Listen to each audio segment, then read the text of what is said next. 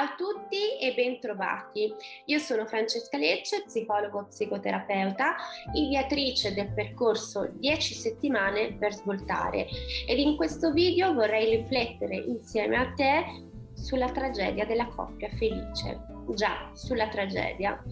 Quando la cosiddetta coppia felice realizza tutte le condizioni per spingere in qualche modo la coppia in una relazione eh, che sta andando verso il fallimento. In questo video ho cercato di raggruppare pochi punti che rappresentassero le condizioni eh, per in qualche modo distruggere quella che è una coppia. La prima condizione è che alla prima dichiarazione di amore ci giuriamo amore e fedeltà fino alla morte. Il secondo punto è che nella coppia felice non c'è posto per un no serio, né come spazio personale e neanche come critica. Il terzo punto è che la coppia felice non litiga e non soffre. Il quarto punto è che ehm, la coppia felice si completa sempre e in modo spontaneo e armonico. Beh, possiamo dire che questi dogmi che appaiono in qualche modo da decenni eh, nelle nostre menti attraverso quella che è l'idealizzazione della coppia, un po' come quando pensiamo alla famiglia e alla casa eh, del mulino bianco. In realtà cosa succede? Abbiamo avuto proprio nella nostra storia un'idealizzazione di quella che è la coppia. Se pensiamo ai cartelloni pubblicitari, se pensiamo agli spot della, della pubblicità, se pensiamo a, a, tutto ciò che vediamo nelle vetrine e non basta soltanto eh, nelle, nelle rappresentazioni eh, come San Valentino, ma quelle che possono essere ad esempio le proposte di matrimonio, no? Ad oggi in realtà è rappresentato una proposta come un qualcosa di lusso, di importante che deve eh, sorprenderci in ogni modo. Questo però di conseguenza tartassa le nostre menti e ci dà purtroppo una idealizzazione della coppia perfetta, della coppia per sempre, eh, della famosa favola e vissero felici e contenti. E a volte siamo proprio ingabbiati in, questa, uh, in questo modo, diciamo, di uh, pensare a quella che è la nostra coppia e a confrontarci con un ideale che probabilmente non c'è. Allora piuttosto che subire la pressione uh, di queste immagini uh, e di questo evocare alla coppia in modo sublime, possiamo invece parlare di coppie sane in termini uno, in amore non esiste una sicurezza misurabile, nemmeno nella persona che più pensiamo di amare, perché mh, mm, piuttosto che pensare al vissero felici e contenti tutta la vita, dobbiamo in primis amare noi stessi in un modo che è incondizionato, senza misura. E dobbiamo proprio cercare di capire quelle che sono le energie amorose che possiamo trovare dentro di noi per poi dare anche all'altro, come ad esempio il rispetto, la gentilezza, la pazienza, l'accettazione, la generosità, ricordandoci che quel incondizionatamente significa che si sceglie in modo consapevole di donare energia di amare in una delle sue molteplici forme a noi stessi e di conseguenza anche all'altro. Il secondo punto è che eh, nella coppia esistono i no e quindi le risposte che vengono date nella relazione non sempre portano totalità e armonia. Anche la momentanea freddezza del mio compagno eh, nel rispondere ad uno specifico mio comportamento ha diritto ad uno spazio e questo si fonda sull'amore e sul rispetto reciproco. Perché se ci riflettiamo bene, quella freddezza all'occorrenza può mettere in moto anche dentro di me qualcosa di più, può farmi riscoprire magari delle zone d'ombra che fino ad oggi non avevo visto, può farmi vedere dei limiti caratteriali o, o può farmi vedere come io posso rispondere meglio a quelle che sono le esigenze del mio compagno, perché ehm,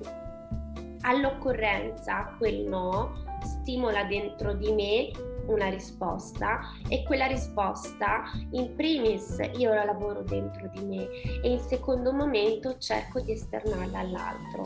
Questo possibile confronto, questa possibile interazione è quello che ci permette di crescere insieme ed è quello che ci permette di avere una progettualità futura insieme. Il terzo punto riguarda il fatto che la coppia felice litiga, ma litiga con successo. Questo mi fa pensare proprio ad un mio paziente che ha fatto il percorso di 10 settimane eh, per svoltare, in cui era arrivato da me pensando di riproporre lo stesso copione che aveva in ambito lavorativo anche nelle relazioni amorose, in cui mh, mm, se in ambito lavorativo lui si sentiva molto forte, molto bravo, molto preparato, tutto ben organizzato, eccetera, con ottimi risultati, in realtà pensava di essere un ottimo chirurgo anche in ambito relazionale e quindi stava facendo davvero tutto un lavoro da certosino anche con la sua compagna cercando proprio di evitare tutte quelle possibili conflittualità. Ed è proprio così che era passato dall'evitamento all'indifferenza della compagna, ovvero un, non sentire più dentro di sé determinate dinamiche. Questo succede che eh, spesso le persone per paura eh, di litigare, di confrontarsi o perché hanno paura di perdere l'altro o perché non hanno voglia eh, di portare un secondo lavoro anche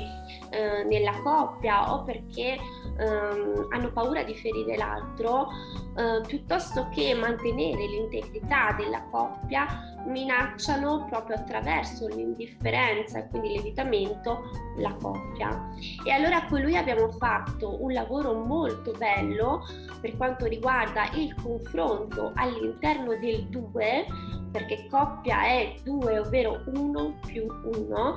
affinché dentro capisse che non esiste una coppia perfetta, non esiste una compagna perfetta, esiste una persona che insieme ci porta all'eccellenza della vita, quindi ci restituisce un senso di pienezza e questo avviene anche attraverso il confronto e non il litigio attraverso l'espressione di esigenze diverse, attraverso l'espressione di bisogni diversi, di desideri diversi, di progettualità diverse. Mm? Quindi le coppie felici in realtà eh, parlano di tutto quello di cui parlano tutte le altre coppie. E non tanto è importante quello di cui si parla,